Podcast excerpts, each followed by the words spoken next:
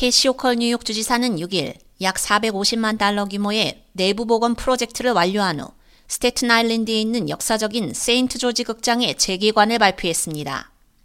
이 작업에는 로비 복원, 내부 석고 및 페인트 칠, 야외 출입구에 있는 새로운 모자이크 설치 등이 포함되었습니다. 스테튼 아일랜드 시내에 위치한 94년 된 랜드마크를 복원하는 리노베이션 작업으로 이 역사적인 극장을 보존하고 방문객들에게 더 좋은 경험을 선사해 극장이 지역사회 서비스를 확장할 수 있게 됐습니다.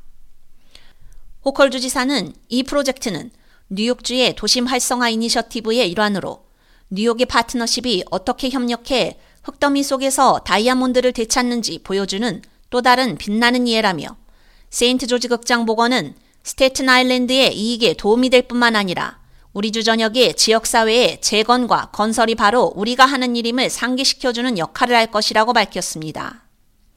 세인트 조지 극장의 내부 복원 및 개조 프로젝트는 주정부 및 연방정부 보조금을 활용해 3단계로 진행됐으며 미국의 도시 활성화 이니셔티브를 통해 자금을 지원받았습니다.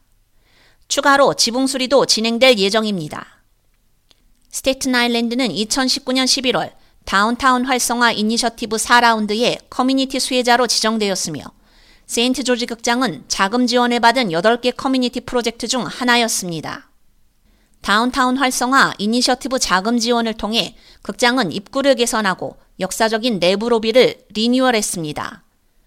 원래 1929년에 보드빌 행사장으로 지어졌던 이 극장은 1938년 파비안 극장 체인에 매각돼 1977년까지 영화관으로 계속 운영되었습니다.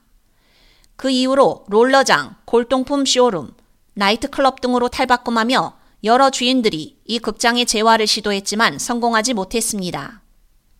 1990년대 중반에는 공연예술센터로 거듭나기 위해 여러 공연을 선보이기도 했지만 이 실험 역시 실패로 끝났고 주인은 결국 이 극장을 포기했습니다. 2003년 영화 스쿨 오브 락의 피날레를 이 극장에서 촬영한 것을 제외하고는 30년 넘게 이 극장은 불을 밝히지 못했습니다. 그러다 2004년 저명한 무용교육자였던 로즈마리 카포잘로가 그녀의 딸들과 함께 이 역사적인 극장이 철거되는 것을 막기 위해 비영리 단체를 설립해 자신이 평생 모은 돈 100만 달러 이상을 이 단체에 기부하면서 세인트 조지 극장은 살아날 수 있었습니다. K-Radio 유지연입니다.